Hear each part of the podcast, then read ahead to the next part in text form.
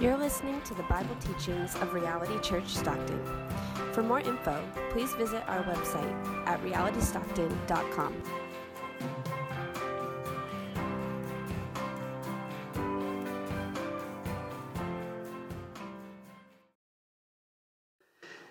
Every story needs an epic opening. Let's see if any of these ring a bell. It was the best of times and the worst of times. Call me Ishmael. It was a bright, cold day in April, and the clocks were striking 13. It's a deep take there. A long time ago in a galaxy far, far away. A little more known, huh? Hebrews chapter 1, verses 1 through 2. Long ago, already epic. At many times and in many ways, God spoke to our fathers by the prophets, but in these last days, He has spoken to us by His Son. There are a lot of people who will search their whole lives for a message from God. They take pilgrimages, they scour the sky for some sign, they search their horoscopes. They scour a variety of religious writings from different portions of the world throughout time, looking for some message, some form of communication that will assure them that the divine is real, that the divine is out there, that the divine cares about their life, some message that will tell them who they are and what the meaning of life ought to be. But God has spoken. And that's a clear picture that we have from the very beginning of time, Genesis 1. And God said, Let there be light, and there was light. And God spoke meaning into humanity, commissioning them to be fruitful and multiply and fill the earth and subdue it. And God called Abraham out of Ur and into a covenant life. And God gave the covenant, the Mosaic covenant to Israel at Sinai. And God whispered to Elijah in the still small voice. And God cried out to Israel through the many prophets, calling them to return to their first love in God. This is the repeated story. God's people have always lived and moved according to God's voice. God has spoken. And according to the letter of Hebrews, we have that voice as well. But here's the difference we have that voice amplified to the millionth degree and embodied for us. He has spoken for us or spoken to us once and for all in the person of his son, Jesus Christ. The author entered into the story in flesh and blood in none other than Jesus. Uh, one of our prior elders who moved away years ago tells this story. He just purchased one of those fancy leather bound Bibles, you know, with the wide margins, and tells everyone that you're really serious about God and everything. And he was showing his adult son. Apparently, they have this sort of relationship. His son took it into his hands, opened it up between Malachi and the New Testament book of Matthew, and right in front of his father, just tore the page out handed him back the Bible and said, It's one testament, Dad. It's one testament.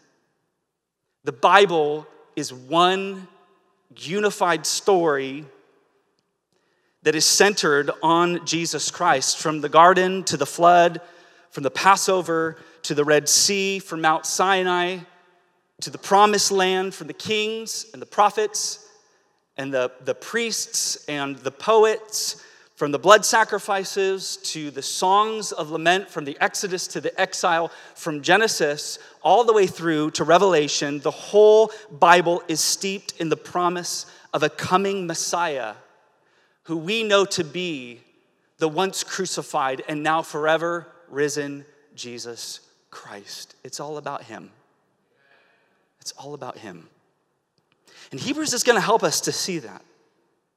And what this letter uniquely does is it pulls together all of the, the pictures and the patterns and the prophecies all together into one compelling vision of Jesus. If you remember as a kid doing connect the dots, Hebrews is sort of like connect the dots, where the author has assembled all of the various parts of scriptures. Oh, there's a portion from the psalm, and oh, there's a portion from Israel's history, and oh, there's a portion from the prophets, and so on. He's assembled all of the various parts of scripture. And what we get is a clear picture of Jesus once we begin to trace those lines and connect the dots and follow his rationale and follow his reasoning all the way through the end. And when we step back, what we realize is it's always been about Jesus. This is what God has been doing all along. And specifically, what we get is a clear picture that Jesus is better than anything and everything that preceded him and is to come. And so today, what I want to briefly do is introduce the letter of Hebrews, beginning first with the author. Who is the author of Hebrews? Now, I know the Sunday school answer. Well, the Holy Spirit, of course. We talked about this back in May in our Sola Scriptura uh, teaching. Uh, we believe in the dual authorship of Scripture. And so, if you want more information about that, go back and listen to that sermon. We believe the big A author is the Holy Spirit. But the question then is who is the human agency that the Lord used in inspiring the letter of Hebrews? Who was the human author? And this one's very easy for taking notes. Put author, question mark. Or if you're taking digital notes, put author and then this emoji. But there is actually a lot we can know about the author of Hebrews aside from their name. What we do know is that he loves Jesus and takes very serious the claim that Jesus is God. We know that the author is very familiar with the Hebrew scriptures and that he has a deep reverence for the written, inspired word of God. Just briefly scroll through the letter of Hebrews real quick. You see a million quotations. In fact, it seems like almost the majority of the words are in quotation. This is what he's referring to when he said, God spoke to us through the prophets. Well, what did he speak? Here it is. We can also assume that he himself is of Jewish heritage because he refers to the Hebrew ancestors as our fathers. And what we know is that the author is extremely pastoral. It's interesting. Hebrews is an epistle, so we treat it like another letter written to the church, like the letters of Paul. But what's unique about Hebrews is it doesn't begin like the letters we have from Paul. Paul, an apostle of Jesus Christ by the will of God to the church in XYZ, it begins more like a sermon. This is actually more likely a transcribed sermon preached to a very real congregation or a group of congregants. So we know that the author is very pastoral. He understands the congregation, he understands the struggles that they are facing. And what I love about the author of Hebrews is he is not placing himself above the people, thinking that he is somehow immune or exempt from what he's about to say. He even says right out of the gate, God has spoken to us. This is key. He speaks as one who has been spoken to. That is, by the way, the goal of every pastor to speak as one who has been spoken to. He's one with the church, and he is along with the church coming under the word of God's grace. This is the author. Secondly, let's look at the audience. Who is this being written to? This one's pretty easy. Hebrews. Are you guys with me today? that, was, that was a softball. That was low hanging fruit. It is written to the Hebrews or Jewish converts. Now, a little bit of history I think will be helpful.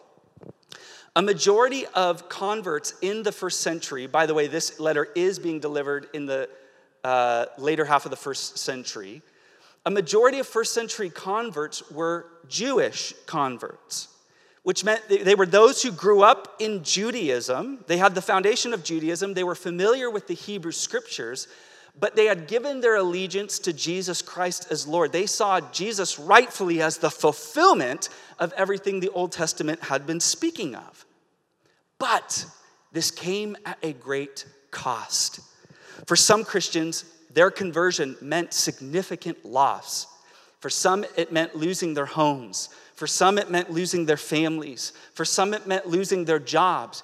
Even for some, it meant losing their own lives for the faith. Being a Christian at this time made them cultural outsiders in so many ways. And I think that this is going to be our connection point here. To be a believer in the first century made you strange, misunderstood. So, who is the audience? This is a church under immense pressure. And because of some of the pressures that they were facing, some of these Christians were now at the point of considering walking away from faith in Jesus Christ, walking away from the Christian church. Maybe this sounds familiar as well. It's just not worth it, they thought. And so some of them began to revert back to their religious roots in Judaism, their old, familiar ways, which involved animal sacrifice, temple practices, um, the Mosaic law, the priests who served as mediators between God and people, and so on. All of the familiar things that were sounding quite appealing at this moment for them. And these things would have, which would have certainly been more culturally appropriate at this time as well. Now, maybe none of us here today are thinking about reverting back to cultural Judaism at this moment. But here's the connection point for us what do we do under pressure? What we do under pressure is we revert. We revert back to what is familiar in our lives. We revert back to what's familiar in our upbringing. We go back to old habits. We go back to old vices. We go back to old toxic relationships. We revert back to broken patterns that are destined to fail. And maybe you are right now in this moment considering reverting. Maybe you are in the process at this moment of reverting. But the author of Hebrews is pleading with these first century Christians. And guess what? The author of Hebrews is also pleading with us today to not revert back. Do not settle for lesser things. Don't drift back towards what's familiar and comfortable, but press on toward what is better. Chapter 3, he will say, Hold fast to your confession and hope in Jesus Christ. In chapter 4, we'll be told, Strive forward toward the rest that is found exclusively in Jesus Christ. Chapter 4 will also tell us draw near to the throne of grace to find that help and that relief that you are looking for right now. In your moment of crisis and in your moment of pressure, you must turn your full attention onto Jesus. Because listen, God has no greater word for you. God has no greater comfort for you. God has no greater hope for your life, your future, your family, and this world than what you already have in Jesus Himself. Which leads us, thirdly, to the aim of this letter. Hebrews is not going to direct you to look within, like so much Christian jargon in the world today. Hebrews is not going to direct you to look within to find the inner strength so that you can press on, so that you can be a better Christian. Hebrews is not going to encourage you to turn your attention to obsessing over your obstacles and obsessing over all of the conflict in your life. The author of Hebrews is going to direct you to look to Jesus and to tether your hopes completely to Him. In fact, a summary verse of Hebrews is found in chapter 12 telling us this Let us run with endurance the race that is set before us, doing what? Looking to Jesus, the founder and the perfecter of our faith, the beginner and the ender of our faith, who for the joy that was set before him endured the cross, despising the shame, and is seated at the right hand of the throne of God. Jesus, who brought salvation through his atoning sacrifice, on the cross, who conquered sin and death through rising again on the third day, who is now ascended and seated at the right hand of God, this Jesus quite simply is better. Faith in Him alone supports you in your moment of crisis. Faith in Him alone satisfies the deepest longings of your soul. Faith in Him alone saves. Jesus supports. Jesus satisfies. Jesus saves. Can I get an amen? Long ago, many times and in many ways, God spoke to our fathers by the prophets. But in these last days, He has spoken to us by His Son. In our moment, this day, today, God has spoken to us through Jesus, which means that everything that you are searching for today or forever is found in Him. If you're feeling weak, Jesus is the power of God. If you're feeling hopeless, Jesus is the hope of the world. If you are weighed down by guilt, Jesus is the only source of forgiveness. If you're afraid and constantly filled with anxiety in your life, Jesus is the true source of courage. If you wonder if there is anyone in the universe that cares about your existence, Jesus is the assurance that God sees you, that God cares for you, that God loves you infinitely. If you feel disconnected from God, Jesus is the great high priest who is our mediator. If, you're, if you have mixed feelings about the church, Jesus is the head of the church and her chief shepherd. If you feel alone, Jesus is the friend of sinners. If you're lost in the dark, Jesus is the light of the world. If you're confused, Jesus is full of grace and truth. If you feel like your life is absolutely out of control, Jesus is ascended to the right hand of the Father, seated in the heavenly places, ruling and reigning over all of creation as the sovereign king. And if you feel dead inside, lifeless, with zero energy left, Jesus is the resurrection and the life. God has spoken. Can we agree at least that that is clear in the book of Hebrews?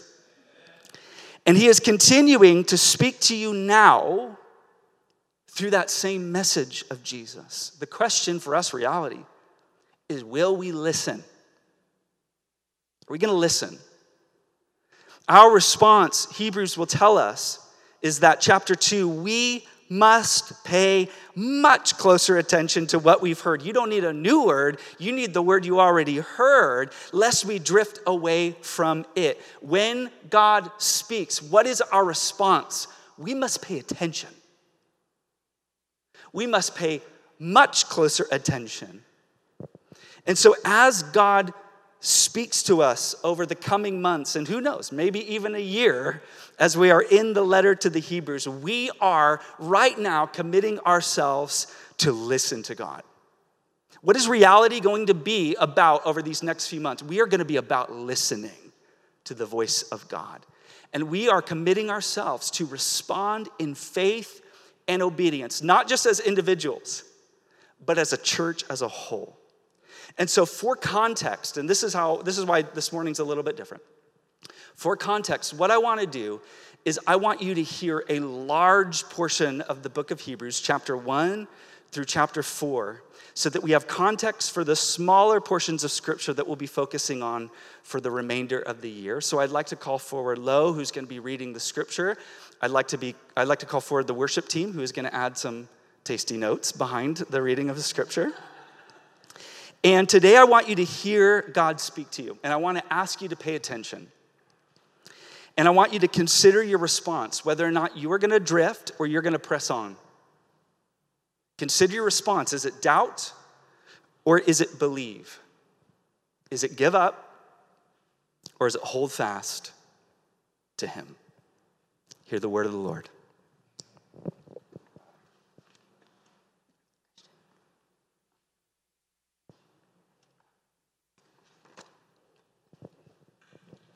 Um, if you would like to open your Bibles to the New Testament letter to the Hebrews, you can follow along with me and hear the word of the Lord. Long ago, at many times, and in many ways, God spoke to our Father by the prophets. But in these last days, he has spoken to us by his Son, whom he appointed the heir of all things, through whom also he created the world.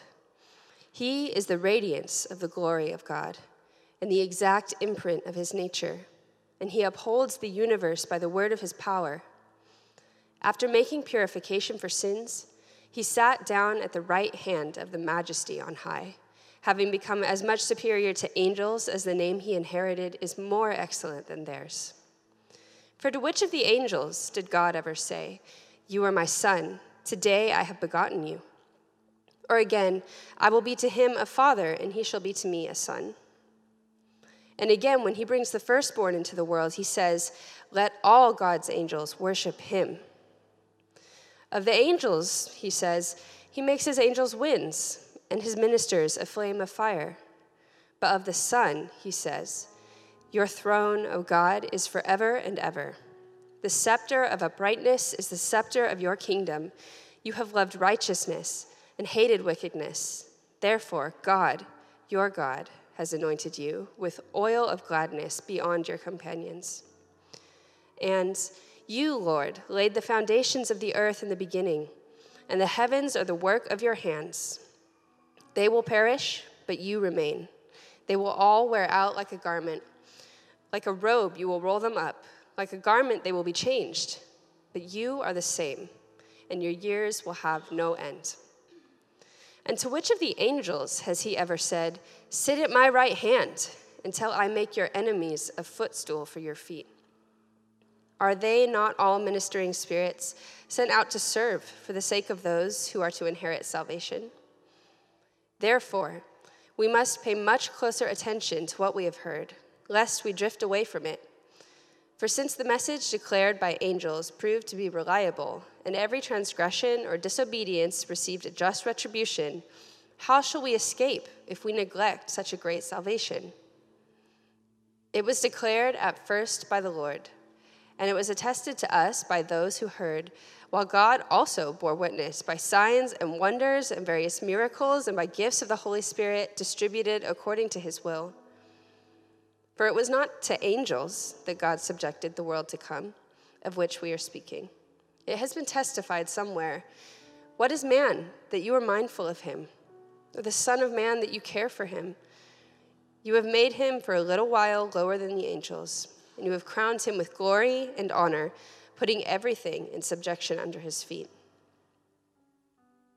Now, in putting everything in subjection to him, he left nothing outside of his control. At present, we do not yet see everything in subjection to him, but we see him who for a little while was made lower than the angels, namely, Jesus, crowned with glory and honor because of the suffering of death, so that by the grace of God he might taste death for everyone. For it was fitting that he, for whom and by whom all things exist, in bringing many sons to glory, should make the founder of their salvation perfect through suffering. For he who sanctifies and those who are sanctified all have one source. That is why he is not ashamed to call them brothers, saying, I will tell of your name to my brothers. In the midst of the congregation, I will sing your praise. And again, I will put my trust in him. And again, behold, I and the children God has given me. Since therefore the children share in flesh and blood, he himself likewise partook of the same things that through death he might destroy the one who has the power of death, that is, the devil, and deliver all those who, f- through fear of death, were subject to lifelong slavery. For surely it's not the angels that he helps, but he helps the offspring of Abraham. Therefore, he had to be made like his brothers in every respect, so that he might become a merciful and faithful high priest in the service of God, to make propitiation for the sins of the people. For because he himself has suffered when tempted, he is able to help those who are being tempted. Therefore, holy brothers, you who share in the heavenly calling, consider Jesus, the apostle and high priest of our confession, who was faithful to him who appointed him just as Moses was also faithful in all of God's house.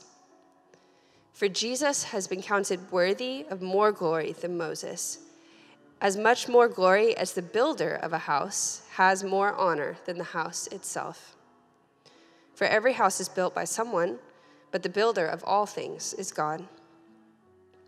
Now Moses was faithful in all God's house as a servant, to testify to the things that were to be spoken later. But Christ is faithful over God's house as a son, and we are his house, if indeed we hold fast our confidence and our boasting in our hope. Therefore, as the Holy Spirit says, Today, if you hear his voice, do not harden your hearts as in the rebellion, on the day of testing in the wilderness, where your fathers put me to the test and saw my works for 40 years.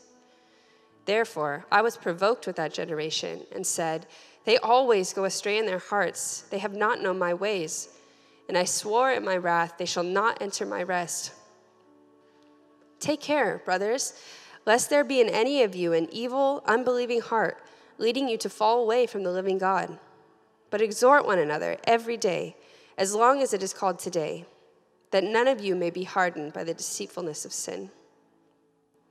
For we have come to share in Christ if indeed we hold our original confidence firm to the end, as it is said, Today, if you hear his voice, do not harden your hearts as in the rebellion.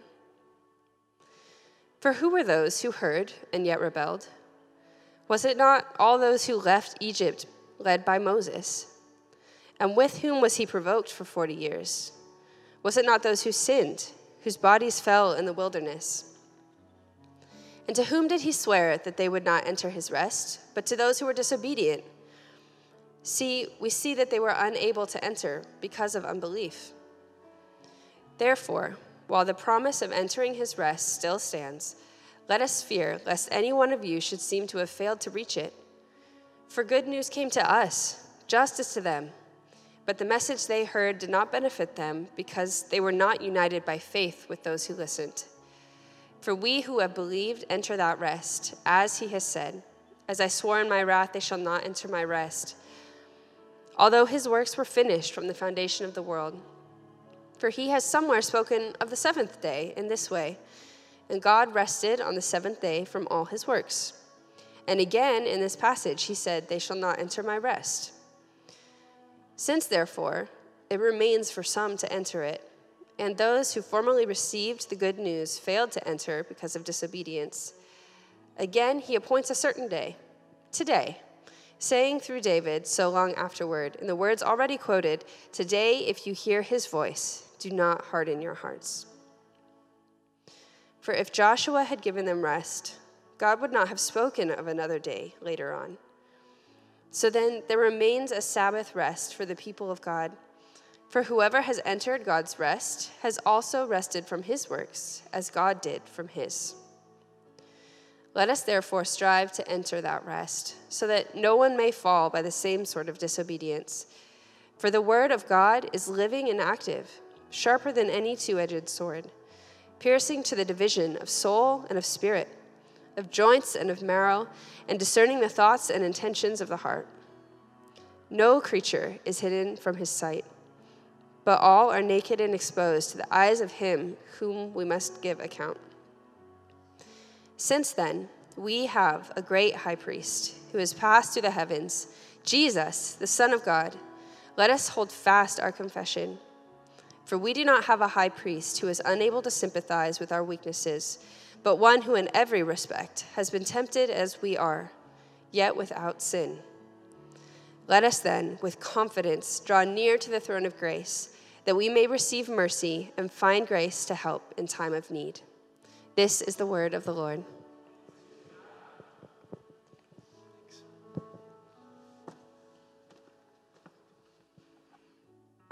I just want to pause and just give some time to consider the words that we've heard. Maybe that this was the longest portion of scripture you've ever heard in one sitting. Uh, maybe there were things that didn't make sense initially. Maybe there were things that stood out to you. Um, maybe there were things that immediately the Holy Spirit brought conviction. Uh, maybe there are things that you just absolutely needed to hear this morning. I just want to give some time, unhurried space to just reflect and dwell and meditate upon the word of the Lord that's been spoken.